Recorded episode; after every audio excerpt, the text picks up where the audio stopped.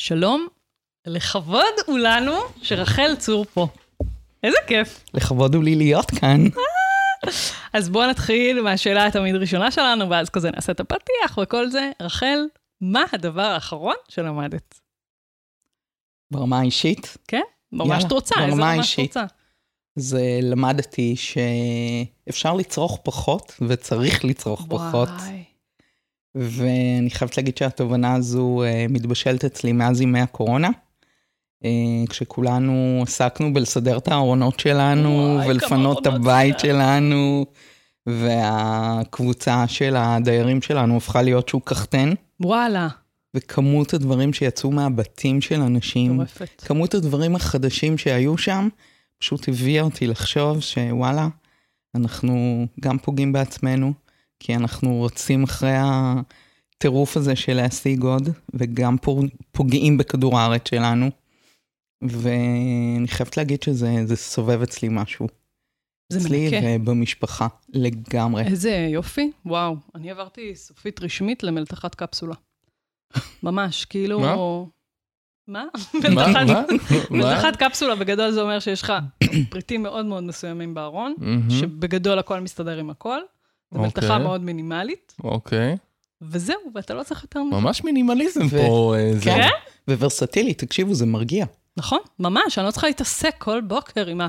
אוי, וזה, וגם החיפוש ה... די, כאילו... אני כבר הרבה זמן במגמה הזאתי, אבל אני חושבת שמאז הקורונה אני קניתי לעצמי אולי, לא יודעת, אולי משהו אחד.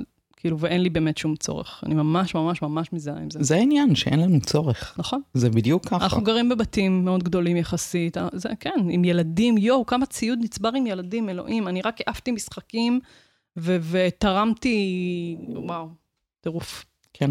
יפה, אחלה זאת למידה. התובנה המרכזית שלי והלמידה המרכזית שלי בתקופה האחרונה. מעניין, ממש כן. מעניין. קורונה הזיזה דברים אצל אנשים. כן. טוב, אנחנו נשים פתיח ונתחיל. יאללה. את רינתיה, ואתה, אורן. והפודקאסט הוא פיצוחים. שלום רחל צור. אהלן. אז uh, ספרי לנו קצת על העבר שלך המקצועי וההווה המקצועי. אוקיי. אז אה, העבר המקצועי שלי הוא אה, מתחיל אה, בעולם הייעוץ. מהמם. אה, הייתי יועצת ארגונית בחברות ייעוץ, אה, אני לא ידעתי שהתחלת מייעוץ ארגוני. והתחלתי וואלה. מייעוץ ארגוני דווקא, מהמם. התחלתי מללוות אה, קיבוצים בתהליכי השינוי שלהם. וואלה. וואי. תראו כמה עתיקה אני. לא, עכשיו זה מתחבר לי למה שסיפרת מקודם באופליין. על לתזה. שלי, אוקיי. כן. ולאח- וכמובן, במקביל, הייתי מפתחת הדרכה בחיל האוויר, Mm, כפרילנסרית, שהיום בתך ממשיכת דרכך. לגמרי. אוקיי. ובהמשך אה, הצטרפתי ללוטם, ובלוטם הכרתי את בנק לאומי, הוא היה אחד הלקוחות המרכזיים והגדולים שלי. כמה זמן היית אה, בלוטם? הייתי בלוטם שלוש שנים. מהמם. אה, במסגרת זו ניהלתי את תחום פיתוח הדרכה שם, עשיתי הרבה מאוד הקמות של ארגונים. של יחידות למידה? או של... אה, לא, של יחידות אה, עסקיות. ב- וואו.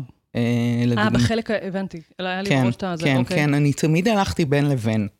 אני זוכרת שהחונכת שלי בחיל האוויר תמיד הייתה אומרת לי, תחליטי, מה Hmm. את, יועצת ארגונית או מפתחת הדרכה? אז אני תמיד הולכת בין הקווים. אני גם גם וגם. וגם. וזה כוח אדיר. לגמרי, אני חושבת שבכלל למידה זה תהליך שינוי, ו... וככה צריך להתייחס לתהליך הזה, וכשאתה נכנס לעשות איזושהי פעילות הדרכתית, אתה מתחיל בהתערבות ארגונית, זה סוג של ממש. התערבות ארגונית. ממש. אני חושבת שאפילו הכרטיס כניסה דרך עולם ההדרכה, עושה את התהליך הזה הרבה יותר קל. כי הארגון הרבה יותר קל לו לבלוע הדרכה. נכון. ו... וזה תמיד מגיע מהצד הטוב. אז, אה, אז המשכתי שם, נכנסתי ללאומי, אחרי ההקמה של לאומי קול. שם התחלתי לטפס, הייתי אה, ראש תחום אה, פיתוח למידה, אחר כך קיבלתי את ענף פיתוח למידה אה, האגדי, שנתנה לי אותו אביבית שפיזייזן. די! yes. וואו, מי שלא מכיר, אביבית שפיזייזן היא אחת מאבני היסוד של עולם הלמידה בארגונים, והיא הייתה אחת מהמפתחות של מודל תלם. נכון. וואו. אביבית ויונתן סמילנסקי. נכון, נכון. פרופסור יונתן. ו... שתי אה, אושיות. נכון, לגמרי. וכמו שאמרתי לכם קודם, הכניסה לארגונים דרך עולם ההדרכה היא הרבה יותר קלה לארגון, אה, ובדרך הזו הבנו שיש הרבה מאוד שינויים שקורים. אה, הבנקים עוברו, עוברים עדיין תהליך מאוד מאוד אה, משמעותי בשינוי מהעולם המסורתי לעולם הרבה יותר... ש- הדיגיטלי, כל התרבות והחיים הדיגיטליים, המעבר לדיגיטל. בנקים עוברים סוג של רעידת אדמה. זו רעידת אדמה לגמרי, לגמרי. זו הייתה התקופה המקצועית הכי מרתקת שלי, פש, ותוך כדי זה סוג של יצאנו מהארון, כי עשינו את הדברים האלה דרך חלונות הדרכה, כמו שקראנו להם. ובנינו את אה, תחום אה, פיתוח ארגוני, שהוא לא היה קיים לפני זה? שלא היה קיים. מדהים. אה, לא, הוא לא מדהים. היה קיים קודם בלאומי, הוא היה קיים לפני הרבה מאוד שנים. היחידה הזו צברה הרבה מאוד כוח, פירקו אותה ולא רצו לשמוע מזה. מהמם. והיה סוג של, הייתה סוג של טראומה בארגון. וכשאנחנו באנו עם הנושא של ניהול שינוי, אז אה, זהו, א', היה מה להציע, ב', הגענו מעולם ההדרכה, אז אה, האמינו לנו. מדהים. אה, זהו, זה, רק על זה זה- אנחנו יכולים לעשות פודקאסט שלם, על התהליך הזה נכון. שבכלל בנק לאומי עבר, ואת היית חלק מאוד גדול אם לא הובלת את התהליך הזה בתוך הבנק, זה סיפור מטורף. נכון. ואז אה, המשכתי הלאה בלאומי. מהמם. זה היה סביב אה, רצון רגע לעזוב ולצאת אה, החוצה Mm. למשהו אחר. אז אמרו לי, רגע, עוד לא סיימת פה. והציעו לי אה, להקים את המכללה לבנקאות ומנהיגות. הבנו שצריכים להפוך את עולם הלמידה אה, בגלל כל השינויים שהעסק עובר. והקמתי את המכללה לבנקאות ומנהיגות עסקית. בוא נסבר את האוזן, כמה אנשים ניהלת? ניהלתי בסביבות 45 בתקופה הטובה של המכללה, לפני שהתחילו לצמצם. אה, ועוד אה, עשרות אה, יועצים פרילנסרים שעבדו איתנו. זה היה פשוט... ובעצם נתתם גדול. את כל שירותי הלמידה לבנק שמונה כמה, כמה אלפי עובדים? היינו באותה תקופה, זה נע בין אה, 12,000 ל-9,000. וזה כן. כאילו מקום פיזי שבו, זה מקום פיזי וגם אה, וירטואלי. אוקיי, כלומר, היינו גם הייתה גם, במרחב הפיזי וגם במרחב הווירטואלי. היו לנו גם כיתות הדרכה אה, שמפוזרות במרחבים. מהמם. עשינו הרבה למידה בשטח. אה, כן, וואו. בכלל אה, ממליצה מאוד ללכת לבקר במרכז הדרכה של בנק לאומי. גם אה, הוא אני. נמצא בלוד, ליד השדה תעופה יחסית. אה, בניין מהמם, הוא עובר עכשיו שיפוצים, אבל בניין מהמם. הכיתות, יש שם כמה אזורים מאוד חדשניים. אה, תענוג להיות שם ממש. והתפיסה מאוד חדשנית. נכון. אה, בנק לאומי נחשב סמן ימני בכל מה שקשור לפיתוח הדרכה, ובכלל תפיסת למידה בארץ. נכון. אוקיי, אז אה, זהו. ניהלת מכללה. ואז ניהלתי מכללה, חמש שנים, יאללה, הדבר הבא, מה הדבר הבא? והדבר הבא, היה לי ברור שאני יוצאת החוצה ל... לעצמאות. מהמם. זה היה תהליך שלפני שנתיים החלטתי עליו, וזהו, בשנתיים האלה היו לי עוד, אה, ככה התנדנדתי בין אה, להישאר עצמאית או להיכנס לארגון. מהמם. החיידק הניהולי בער בתוכי, מאוד אהבתי את הניהול. אה, ונרשמתי לקורס אה, של אורניה ינאי. עכשיו אנחנו מתחילים את הנושא. של הפודקאסט. נכון, אוקיי. נכון. אנחנו בעצם רוצים לדבר על היבט שהוא קצת שונה בנוף של הפודקאסטים הרגילים שלנו, כי אנחנו בעצם מדברים על lifelong learner, אבל לא במובן של להיות lifelong learner עכשיו של מה זה אומר, ב, אה, איך אתה מנהל את זה בתוך הארגון וזה וזה, אלא במובן של הפיתוח האישי, אוקיי? וזה מאוד מתחבר לסיפור שאת עכשיו סיפרת. אז התחלת להגיד שעשית את הקורס. מה קרה נכון. שם? מה זה הקורס? הקורס הזה, בעצם, אה, כשעזבתי את אה, לאומי, היה לי ברור שאני לוקחת שנה חופש. אה, ככה, אחרי כמה שנים? אחרי כמעט 15 שנה, מטורף. ממש 14 ו-11. זה מטורף, כן. זה ריצה, וואו. זו הייתה ריצה מטורפת. ריצה מטורפת, וכל הזמן קינאתי באלה שלקחו שנת שבתון. מהמם. ככה, אני זוכרת שישבתי עם בעלי ודיסקסנו את הנושא, והוא אמר לי, תקשיבי, יש לך הזדמנות מצוינת, אנחנו מסודרים, אז יאללה, נצלי את זה. כמה פעמים יש לאדם אה, ממש. הזדמנות כזאת? אחרי הצבא, שעשיתי. ואז אין לך כסף. זה היה ממש ככה. וגם אז אתה מוטרד מה אתה הולך נכון, לעשות, נכון. נכון? אבל אמרתי לעצמי, כבן אדם שצריך שיהיה לו מה לעשות, אז uh, אני הולכת להתנדב. ובחרתי להתנדב בעמותת אה, 50 פלוס מינוס. אני חושבת שמה שהוביל אותי למקום הזה, זה שבשנתיים האחרונות בלאומי, פתאום התחלתי להתעסק גם עם הנושא של הפרישה, מהמם. בעקבות כל התהליכים של הפרישה המוקדמת, ו... ונכנסתי קצת לעולם הזה, והוא מאוד מאוד סקרן אותי. ואמרתי, יאללה, אני הולכת uh, לעזור לאנשים שמוצאים את עצמם מחוץ לשוק, איך הם חוזרים חזרה לשוק. אז uh, שם התנדבתי, והם גם שלחו אותי לקורס מטעם הג'וינט. אה, כדי ללמוד איך להיות יועצת אה, קריירה, וזה פשוט ריתק אותי, כי מצאתי שיש פה הרבה מאוד התפתחות אישית. אני ככה סוחבת איתי כמה סיפורים מה, מהזמן הזה, נגיד הגיע אליי גבר בן... אה, רחל, אפשר לעצור אותך לשנייה? רק מה-. מה העמותה, מה העמותה עושה? אני אני לא מכיר. אה, אוקיי. עמותת 50 פלוס מינוס היא עמותה שעוזרת לאנשים בני אה, 50, 45 פלוס לחזור לשוק העבודה. אה, אוקיי. אז אה, גם פונים לעמותה אנשים אה, פרטיים ומבקשים ייעוץ. מהמם. גם העמותה פונה לכל מיני אה, ארגונים במטרה לייצר שיתופי פעולה ולהציע לאנשים להשתלב. וגם עשינו ירידי, הדרכ... ירידי תעסוקה מהמם. בשיתוף פעולה עם עיריות שונות, כדי uh, לגייס... אה, עכשיו, זה גם נקודה בחיים שהיא נקודה לא רק של, אוקיי, אני רוצה... זה, זה הרבה פעמים נקודה של התבוננות. אה, כאילו, אני לפחות רואה, אני עוד שנייה בת 40, ואני רואה מה קורה לי בשלב הזה של החיים, וכאילו כל עשור מביא איתו משהו אחר, והשינויים האלה, וזה, אתה, ואתה בדרך כלל גם אחרי ריצה. מאוד זה מאוד. מאוד זה. וזה נקודה שאני חושבת, ואנחנו המון, יש המון, כאילו אפשר לדבר על זה גם בפן האישי, וגם בפן של איפה אנחנו פוגשים את זה הרבה פעמים בארגונים, כי יש המון עובדים כאלה, זה, זה גילאי זהב אפילו, כאילו לא במובן של הגיל השלישי, אלא במובן של גיל שהוא יכול להיות, והרבה פעמים אנשים... זה נכון. נקודה מאוד uh, קריטית. אני מסכימה. אה, זו נקודה קריטית, והסיפור שרציתי לספר מהמם. זה באמת על אותו אה, אה, בחור שהיה בן אה, 49, איש משפחה. גם הרבה פעמים אתה סוחב איתך כל כך הרבה אה, בעיות אחרות, וכאילו הכל מתנקז לקריירה. מהמם. כי... כאילו הקריירה היא קצה הקרחון? כן, אוקיי. כן, שמה ממש ככה. מתחתיו? אתה מתחיל לקלף, פתאום אתה מבין בעיות בזוגיות, אה, אה, הזהות אה, העצמית, אה, כשזו בעצם הקריירה, אה, והרבה מאוד אה, יכולות, או אה, אותם גורמים שבולמים אותנו, או תפיסות, ש...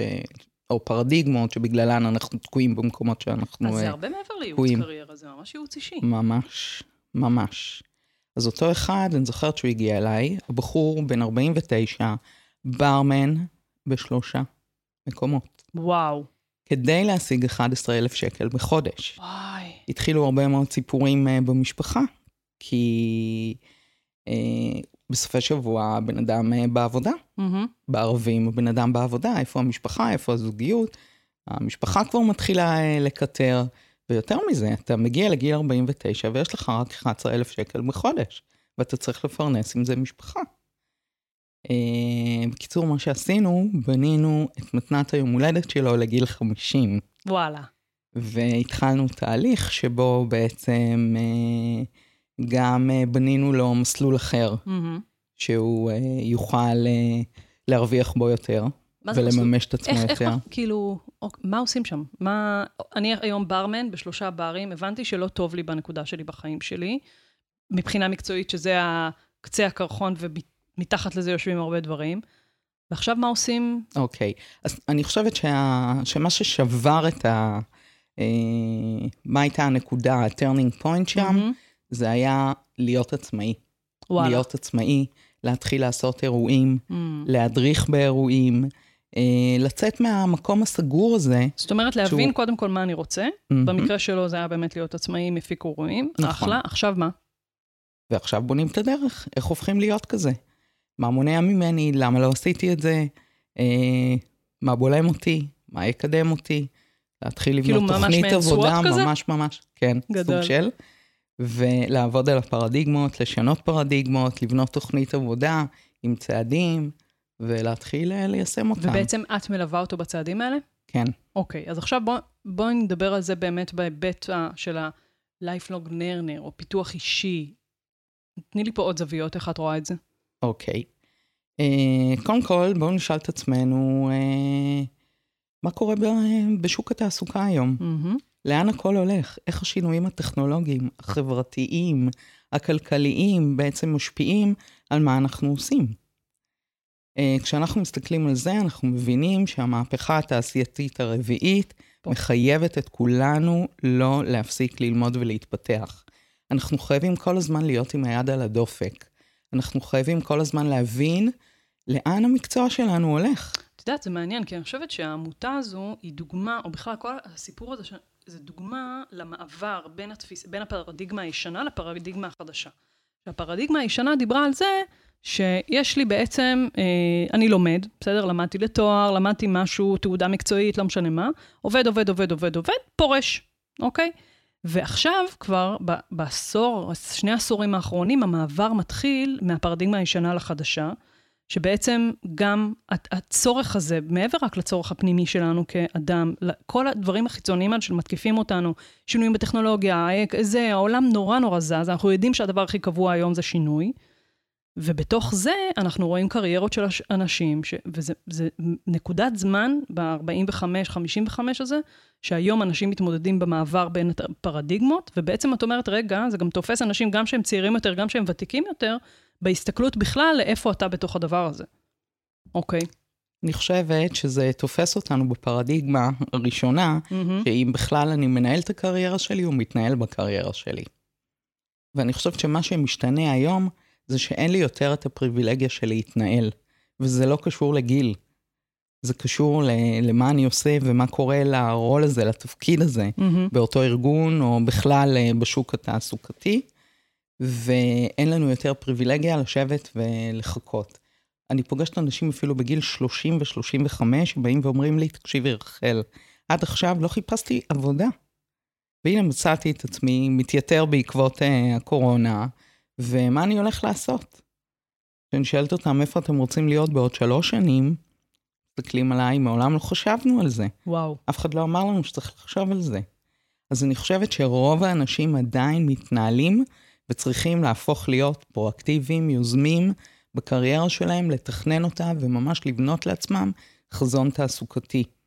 ומה הם יעשו, ואיזה תפקידים הם יעשו בדרך, מה הם ילמדו. את יודעת, אני גם רואה, הרבה פונים אליי ל- לעזור למצוא עבודה, ו- והתייעצות לגבי צמתים שלהם, מקצועיות בעיקר, ואני אני רואה את זה המון. אני רואה את ההבדל המאוד גדול בין אנשים, נגיד בין 30, בני 35 פלוס כזה, לבין הצעירים יותר. הצעירים יותר מסבירים לי כבר מה הולך להיות מהלך הקריירה שלהם. נכון. זאת אומרת, הם אומרים לי, רינתי, תקשיבי, אני יודע עכשיו ששלוש שנים אני רוצה לעבוד ב-123, כדי שאחר כך אני אוכל לעשות 1, 2, 3, 4, ואני גם מבין כנראה, זה נכון בשבילי, את חוש...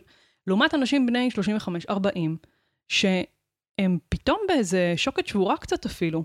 פתאום מתעוררים. כן, וזה זה קטע לראות המעבר דורות. אורן, אגב, הוא דוגמה מעולה לזה, כי אורן, בחור צעיר, פרגית, בן 28, שהדוגמה, כאילו, של... הרים פודקאסט, זה, זה כאילו, מתוך ההבנה שהוא רוצה ללמוד כל הזמן, הוא רוצה. להכיר אנשים בתחום, הוא רוצה, זה, זה דוגמה מעולה לתפיסה דרך של... מצוינת. מדהימה. גם ללמוד פודקאסט, גם ללמוד להכיר, כאילו להכיר אנשים מהתעשייה, גם ללמוד את המקצוע, כאילו יש לו פה מיליון ציפורים במכה אחת, ולהכיר אותי כמובן, תקשיבו. אבל זה, זה דוגמה מדהימה למישהו שבאמת, בדיוק כמו שאת אומרת, לקח את הקריירה שלו בשתי ידיים. מדהים, נכון?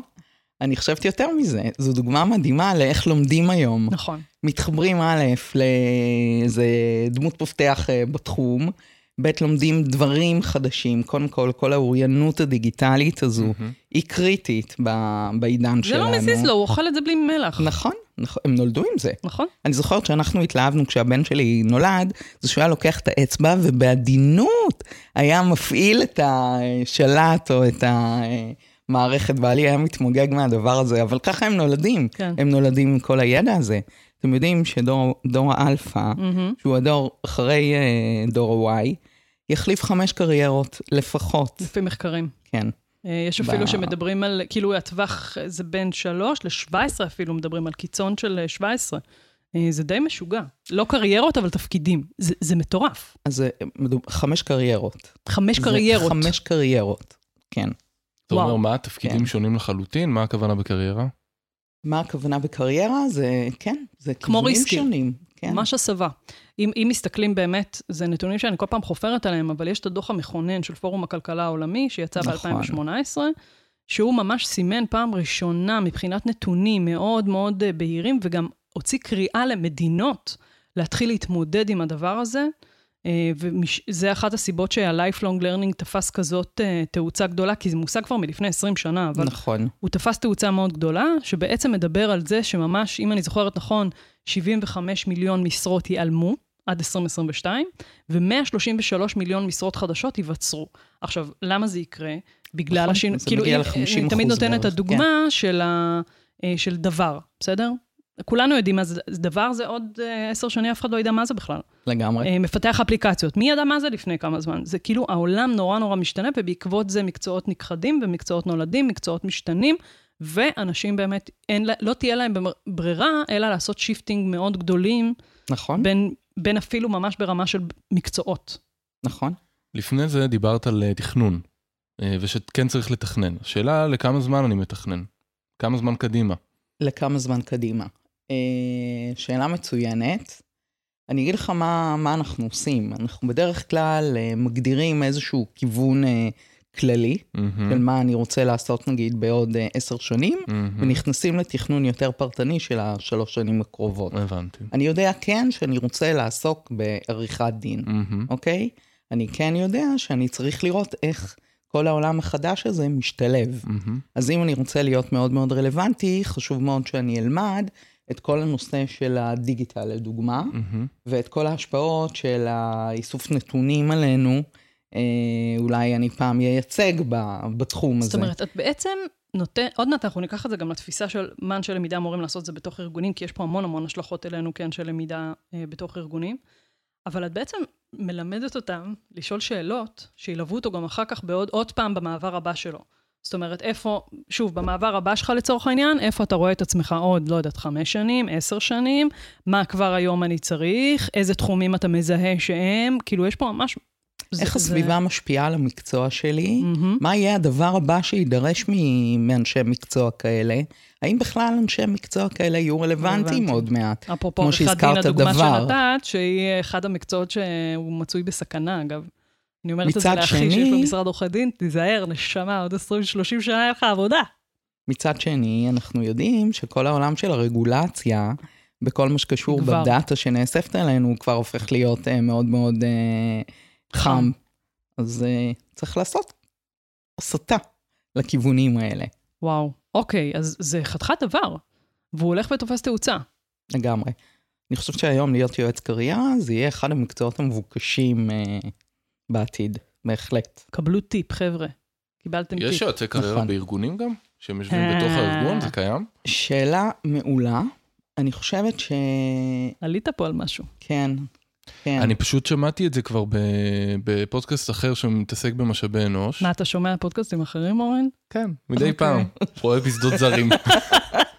לומד, לומד. מאזין, מאזין בשדות זרים. אה, אז, אה, אז, אז מדברים על זה שבארגונים, אה, החלק מהתפקיד של משאבי אנוש זה לעשות, לבנות איזשהו סייקלים, שמעתי על איזה חברה שאני לא זוכר את שמה, או סטארט-אפ, שממש אה, איך שהעובד נכנס לארגון, הם כבר מדברים איתו על איפה הוא רוצה להיות עוד שלוש שנים, שאלות דומות למה שהזכרת.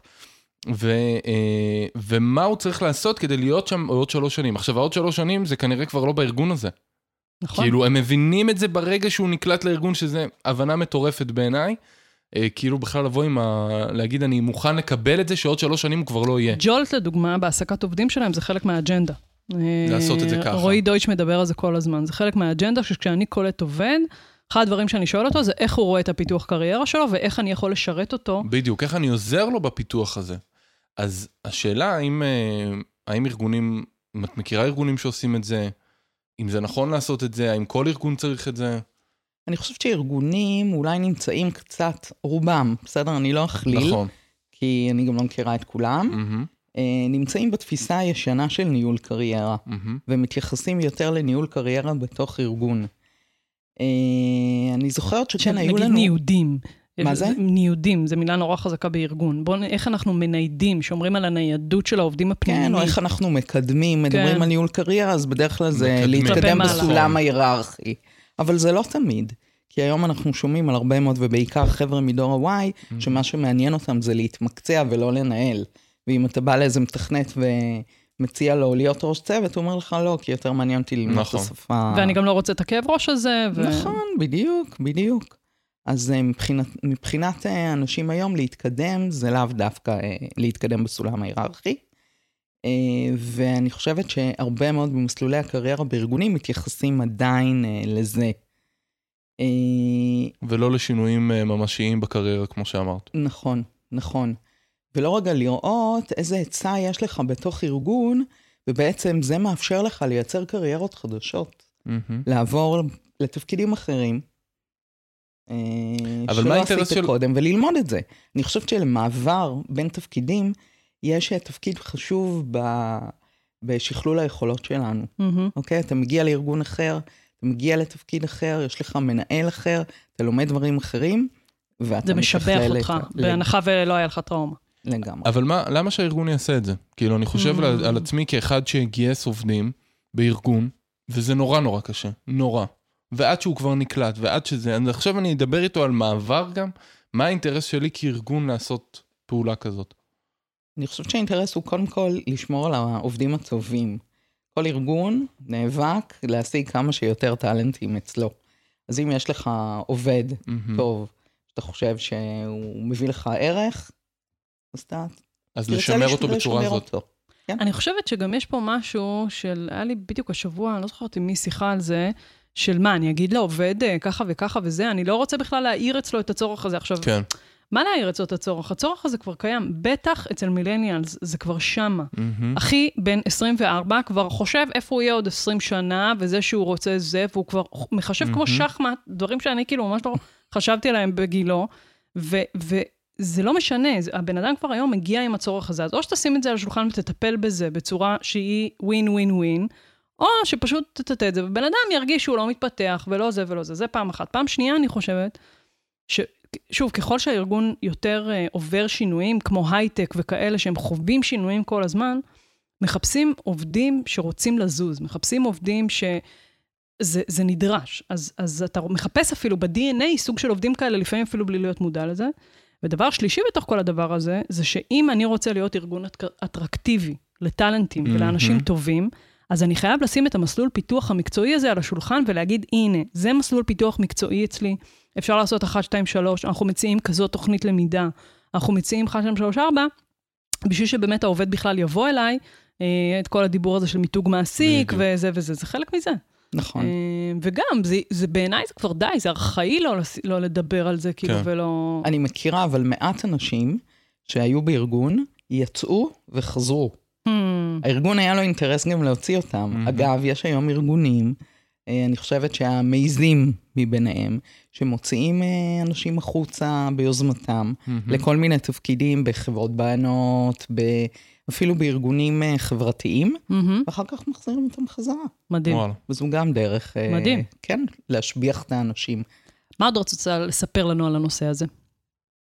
אה, מה עוד אני רוצה לספר לכם? אני חושבת, אפרופו זה, שבאמת ה-lifelong learning זה המנוע שמוביל אה, את התהליך, שאנחנו נמצאים בעידן כזה שאנחנו חייבים לקחת אחריות, ו... ולא לחכות שהארגון ייקח אחריות, אפרופו. אז אה, אני רגע רוצה לקחת את זה לזווית, גם, בואו נתחיל רגע לדבר עלינו כאנשי למידה, כפרטים, בסדר? לא, כ, לא כאנשים שיש להם תפקיד בתוך ארגון, אלא עלינו. כפרטים. Um, את מתארת גם על עצמך, התזוזה התמידית הזו, היא, היא כמובן הביאה אותך למקום שאת נמצאת בו היום, ויועצת בכירה, ועושה באמת המון המון דברים ממגוון מאוד מאוד רחב, בין אם זה למנהלים, בין אם זה לאנשים, לארגונים. זה אומר שגם אנחנו כאנשי למידה בעצם צריכים קצת walk the talk. לגמרי. אמ, ואפילו את, כשניהלת צוות כזה גדול, איך זה בא לידי ביטוי? מה, זה ממש לעודד את הבן אדם, אה, נשמה, אה, עוד שנה כבר אתה רקוב פה, בוא, בוא תתחיל לזוז קדימה? וואי, אתם יודעים מה? זה מזכיר לי שהמחמאה הכי גדולה שקיבלתי כשיצאתי, במסיבת הפרידה, זה שניגשו אליי אנשים שהיו תחתיי ואמרו לי, רחל, אנחנו לא אותם אנשים שפגשת כשנכנסנו. כולם למדו משהו, כל אחד זז. ואני חושבת שכשאנחנו מנהלים אנשים, אחד הדברים שהכי חשוב שנסתכל, זה על הברק בעיניים של האנשים.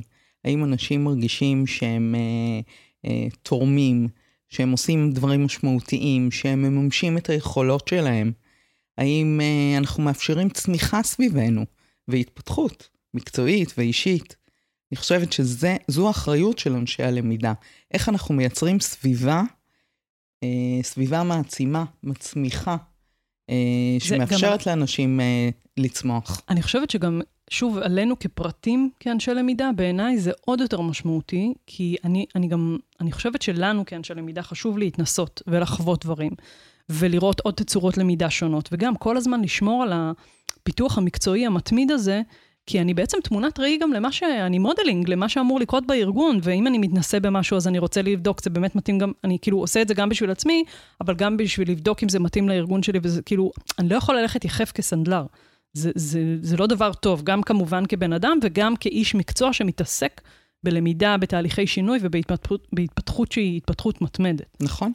אני חושבת שיש אה, שני דברים שצריכים אה, להנחות אותנו. אמ-הממ. אחד, זה איך אני נמצא שם צעד אחד לפני כולם, הממ.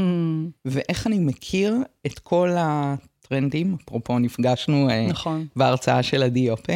אני חושבת שאחד הדברים שבאמת אה, בחמש-שש שנים האחרונות, כל פעם כשהובלנו שינוי, היינו מסתכלים על הטרנדים.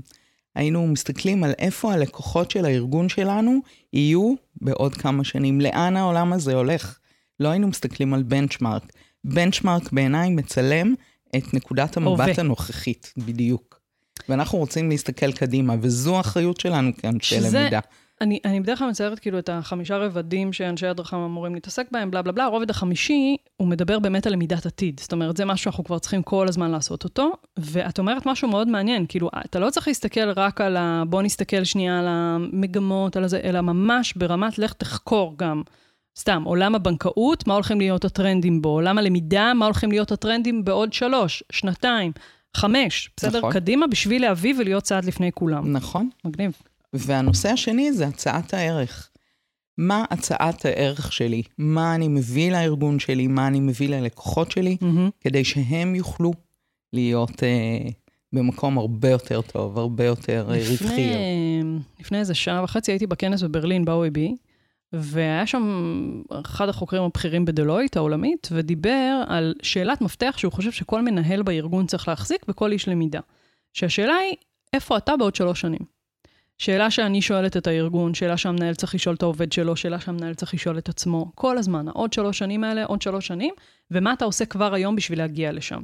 ולי זה נורא הפיל אסימון, כי לא משנה, זה היה גם קטע, הוא דיבר שהמצגת לא עבדה, ופשוט הייתי לא חושבת שזה היה באנגלית, הייתי שבויה אחרי מה שהוא אמר, ורק שתיתי בצמא את כל ההסבר שלו אחר כך, כי זה, זה מבחינתי היה חידוש. כאילו, עד עכשיו לא חשבתי על זה בזווית הזו, ופתאום הוא נתן את השאלת זהב הזאתי, שגורמת לך לזוז, היא גורמת לך מאוד מאוד לחשוב אחרת. רגע, להבין בכלל מה זה העוד שלוש שנים האלה, איפה אני בתוך זה, מה אני צריך לעשות שם.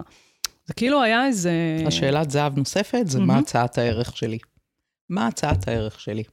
מה אני יודע לתת? מה אני יודע לתת בעוד שלוש שנים. מעולה, שאני חושבת שזה בדיוק, ה... זה משלים את הצעת הערך המאוד גדולה, ושוב, בעיניי, יחידות למידה, אנשי למידה, שלא יודעים לזהות את הדבר הזה, יהיה להם, ככל שהזמן עובר, יהיה להם יותר ויותר קשה. נכון. זה גם כאילו, אפרופו מה שאמרת, מנהלים אותי או אני מנהל את זה, אז השינויים ינהלו אותך, אתה לא רוצה להיות במצב כזה. אתה רוצה להיות במצב שכאילו אתה יודע, או לפחות יש לך כלים בסיסיים לנהל שינוי, גם אם אתה לא יודע מה בדיוק יגיע. נכון. אני חושבת שעוד דבר, אני כל הזמן חייב להיות עם היד על הדופק. אם אני, אני לא אזוז, נכון, אני אגיד משהו רוחני, היקום יזיז אותי. וזה נכון. זה נכון. זה מה שקורה.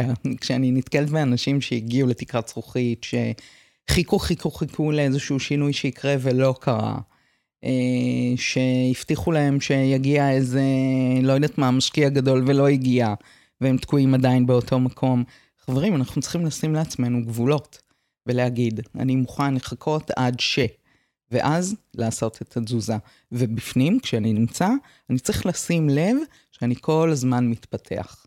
וזה יכול להיות ברמה האישית, זה יכול להיות ברמה הניהולית, וזה יכול להיות ברמה המקצועית.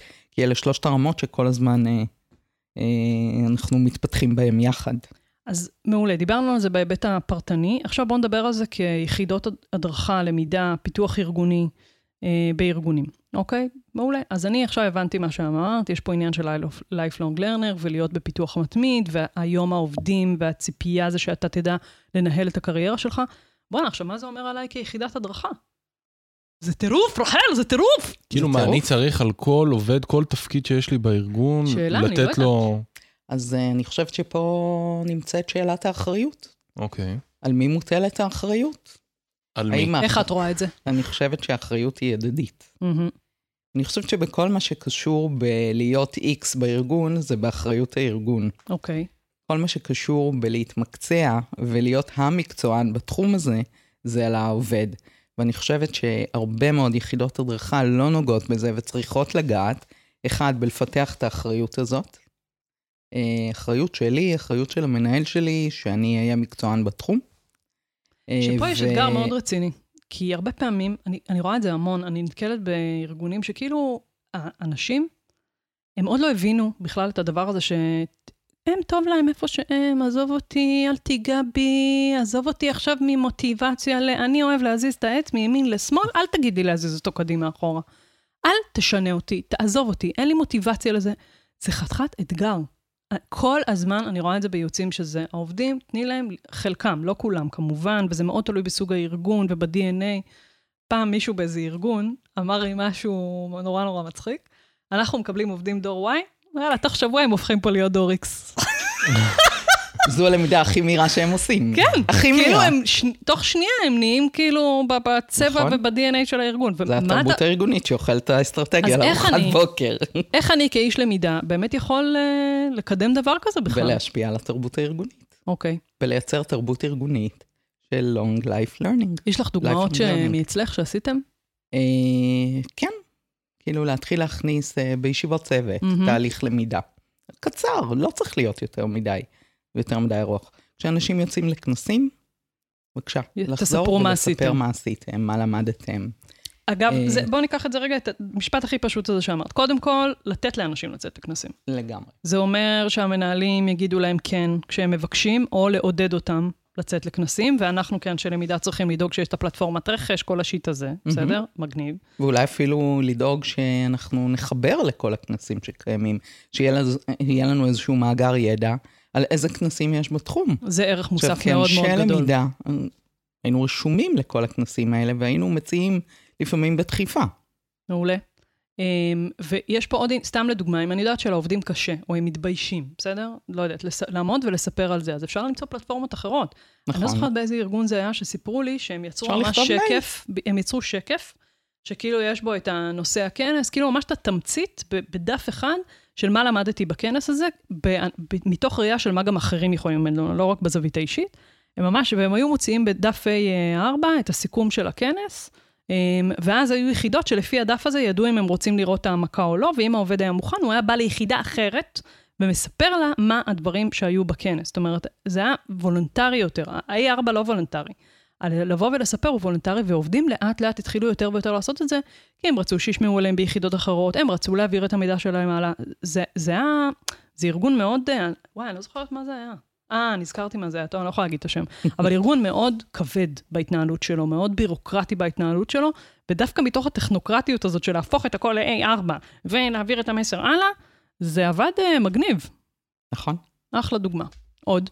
אז אה, קבוצות אה, וואטסאפ, שאנחנו Mm. שולחים בהם גם כל מיני מאמרים וכל מיני אה, פודקאסטים.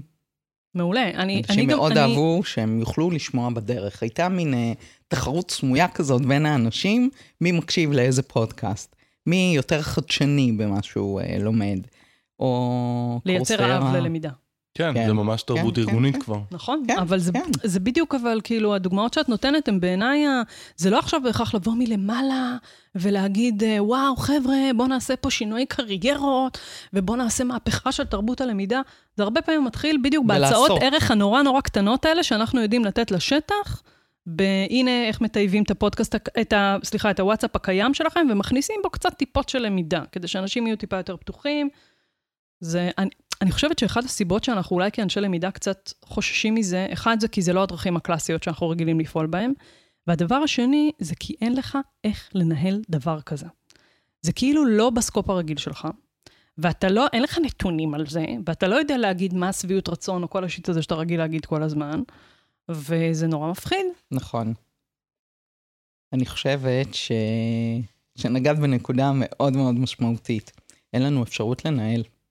נכון. ואחד הדברים שאנחנו צריכים אה, לוותר עליהם, זה היכולת שלנו לנהל. לשחרר את הצורך המטורף הזה שלנו בלשלוט. ברור?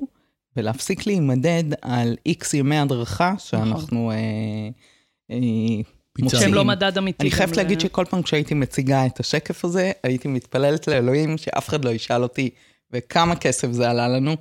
באיזשהו שלב כי זה זו גם הגיע. מתבקשת על זה, ברור. לגמרי, לגמרי. יש, אה, טוב, כל הסיפור של אה, הערכת אפקטיביות ומה האימפקט של למידה בארגון, הזוויות הסתכלות עליו היום הן מאוד מאוד שונות. אה, הן לא דרך קירפטריק בגדול, אולי דרך רמה 3 ו-4, אבל לא דרך קירפטריק, וגם פה, זה מה שאמרת, הצעת ערך. מה ה-return of value שאני מביא לארגון? מה הערך מהמם. שנוצר בזכותי ובזכות הקיום של תהליכי למידה, ולא מה ה-ROI המדויק, או מה השביעות רצון של הלומדים. נכון. זה. ואלה אזורים שאתה אומנם לא מנהל אותם, אבל אתה כן יודע לשים עליהם את האצבע. נכון. אפרופו הצעת ערך של אה, אנשי הדרכה, זה ללמד אנשים, אחד, איך ללמוד. נכון. אנחנו רוצים עובדים ולומדים עצמאיים. אנחנו לא יכולים להספיק. קצב השינויים הוא כזה שאנחנו לא יכולים להספיק להיות שם בכל מקום בשבילם ולתרגם כל דבר נכון. עבורם. הם צריכים לדעת לתרגם את זה, אפרופו זה חלק מיומנויות העתיד. מהמם. ואני חושבת ששם אנחנו אה, חוטאים ולא נמצאים מספיק. שתיים, העולם הלא פורמלי הזה, שיאללה חברים, אנחנו לומדים מכל דבר. נכון. אנחנו לא קוראים לזה הרבה פעמים למידה. אבל אני נוסעת בכביש ואני למדה ששכונת נווה עוז בפתח תקווה היא מדהימה. זה משנה לי משהו ב... חבר'ה, איך אתם אני לא תופסת מבינים, פתח אה, תקווה, דיברנו על. זה, זה עיר נכון. האורות. תקווה, כן. עיר האורות. מה, זה- למדתי משהו חדש. תכלס, תכלס. Um, אני אגיד שזה גם הסיפור של איך אנחנו מציגים למידה בארגון. זאת אומרת, האם למידה זה רק היום הזה שאתה בא ויש בורקסים וקפה שווה, או שזה גם, העובדים מבינים לאט לאט והמנהלים מבינים שכמעט בכל דבר שהם עושים, יש רכיב של למידה, ואז אם אני יודע לתרגם אותו, ואני יודע למנף אותו, ואני יודע לעשות איתו אלף ואחד דברים, ויש לי תשתיות להשתמש בהם כשאני צריך משהו, זו תפיסה מאוד מאוד אחרת של עולם הם הלמידה. בדרך כלל לא מבינים את זה, נכון? הם לא מבינים שכל דבר הוא... אני אגיד אמירה מאוד בוטה, אני חושבת שאנחנו, אנשי ההדרכה, לא מבינים. אנשי. הלמידה לא מבינים את זה. נכון. אני אוקיי. אנחנו עוד. רחוק מזה. זה, אוקיי. זה בטח מי שבא יותר מהעולם הקלאסי, כמוני לדוגמה, של מה זה הדרכה ומה זה זה, בטח מי שעבד בצבא, וזה, יש תפיסות מאוד מסוימות לגבי איך זה מהמם. נראה. וזה מה שדיברנו גם בקורס ביום ראשון, ה-70-20-10 הזה פשוט הרעיד לנו את, ה, את אמות הסיפין של המקצוע, כי זה לא רק הפורמלי, הפורמלי הוא, הוא חלק מאוד uh, מסוים מהסיפור השלם, מהמם. ואנחנו צריכים להיות בסיפור השלם בתצורות כאלה ואחרות. נכון? כמה שיותר להתקרב לשטח, כמה שיותר להתקרב לתפקיד, כמה שיותר להיעזר בסוכנים בשטח, נכון, מחונכים. לתת להם ללמוד בעצמם, אה, לתת להם ללמד תשתיות אותם איך ללמידה. ללמוד. בדיוק. ללמד איך ללמוד. אני חושבת שזה אחד השיעורים הכי חשובים שאנשים צריכים ללמוד. מסכימה מאוד. איפה נמצא הידע. אה, נכון, את מי אתה שואל? כן, כן. אנחנו לקראת סיום. רחל, יש משהו שהיית רוצה שנשאל אותך ולא שאלנו אותך? אה, אני חושבת שזה פרק, כמו של נורית, אחד המשמעותיים, בתפיסת תפקיד של אנשים. כן. אז אני חוזרת על השאלה שלי, רחל, מה היית רוצה שנשאל אותך שלא שאלנו? כי השיחה ככה התגלגלה. אוקיי. אה, מה חשוב שנאמץ לעצמנו. כדי אה, להישאר כל הזמן ב- במעגל השינוי הזה, אוקיי. ובמעגל ההתפתחות, אוקיי? וזה היכולת שלי לשאול שאלות, אה, כמובן את אחרים, אבל בעיקר בעיקר את עצמי, מה שאנחנו לא נוהגים לעשות. כל הזמן לשאול את עצמנו, האם אנחנו מתפתחים? האם אנחנו בכיוון הנכון? האם יש משהו שאנחנו לא רואים ואנחנו צריכים לראות שמשתנה לנו זה- מול העיניים? זה לא אכילת ראש קצת מסוכנת? אמ, אני אגיד לך למה. למה אני שואלת את זה? אני שואלת את זה כמובן כי זה כאב. יכול להיות שאני דוגמה קיצונית לזה, בסדר? אני עשר שנים עצמאית, גם עוד בפלאפון, כל הזמן, כל הזמן זה שאלות שאני שואלת את עצמי, כל הזמן. ולפעמים בעלי אומר לי, כאילו, די, נשמה, ת, תראי טלוויזיה בשקט כבר. אז כאילו, זה מכניס אותך לאיזה לופ כזה של הפומו הזה, וה... אז יכול להיות שאני מדברת מנקודת קיצון שנייה, אבל uh, את פוגשת אנשים שלא שואלים את השאלות האלה? כן. מי הם? מה יש לכם? תתחילו. לשאול את עצמכם. לגמרי, לגמרי, כן. זה לא תחינת ראש. למה? זה למה הם לא להיות שואלים? עם היד על הדופק. למה הם? לא שואלים? למה הם לא מה שואלים? יש להם? כי הם עסוקים בלעבוד. הם עסוקים בלעבוד. והם לא רוצים שינויים גם. אני מחזיר אותך לפרק עם נורית, אז כן. הם גם לא רוצים שינויים, אבל זה, אני חושב, זה הם כאילו... לא מרימים את הראש. אני חושבת שהעולם המטורף הזה, שאנחנו נמצאים בו, המרוץ המטורף הזה, לא מאפשר נכון. לאנשים להרים את הראש. הם רצים אני ממשימה גם- למשימה אני לילדים מבינה מה- למשפחה. נכון, אני, אני, לפעמים- אני כאילו כל הזמן מתזכרת את זה לעצמי וזה, אבל באמת, יש הבדל, אני חושבת, אה, מהותי, אה, תהומי, בין להיות עצמאי כן. לבין להיות שכיר. כשאתה שכיר, הרבה יותר, במרכאות אני אומרת את זה, הרבה יותר קל לך באמת נטו להישאב פנימה. בתור עצמאי, השינויים כל הזמן מגיעים לך, אתה כל הזמן צריך לחשוב מחדש, אתה כל הזמן צריך להמציא את עצמך מחדש. אתה גם מן הסתם בחרת להיות עצמאי מסיבות מסוימות באופי שלך, אז, אז אני מבינה מה את אומרת. אני חושבת שיש נקודה נוספת, שאנחנו חייבים, היא מתחברת למה שאמרת, לייצר לעצמנו את הרווח הזה. אנחנו לא יכולים לרוץ מהמם. כל הזמן בקצב של מרתון, מהמם. בלי שאנחנו נעצור ונתחזק. חלק מהתחזוקה זה גם לשאול את עצמנו את השאלות האלה. אני, לגמרי. אני לגמרי חושב שאני בתקופות אה, עמוסות וזה, אין לי זמן לחשוב על הדברים האלה, אבל פתאום כשיש קצת רגיעה, אז כל השאלות האלה עולות. ואז נכנס לי כל הלחץ הזה והמתחים, אה, דברים שציירת מקודם רינתי, וזה באמת מפחיד. כן, זה מפחיד. מה אני עושה עם זה? נכון. ואני מציעה לאנשים להיעזר, להיעזר באנשי מקצוע. אני חושבת שכל אחד חייב לעצמו לפחות תהליך אחד אה, בעשר שנים עם איש מקצוע, זה מה זה אפילו עשר נכון. שנים זה מוגזם. ממש נכון. אתם לא מבינים כמה תלמדו על עצמכם. בגלל זה, אגב, נשים בחופשות לידה, קוראים להם המון, המון, המון שינויים, כי פתאום החיים, חיים חדשים, פשוט מכריחות אותך, לעצ- מכריחים אותך לעצור. וזה באמת, הצעירה שאני מכל חופשת לידה, אני כל פעם אני אומרת את זה, אני נולדתי בן אדם חדש. זה אמנם לפעמים לוקח זמן, זה זה, אבל איפה אתה עוד, אה, החיים שלך בפאוז, במרכאות, למינימום שלושה חודשים.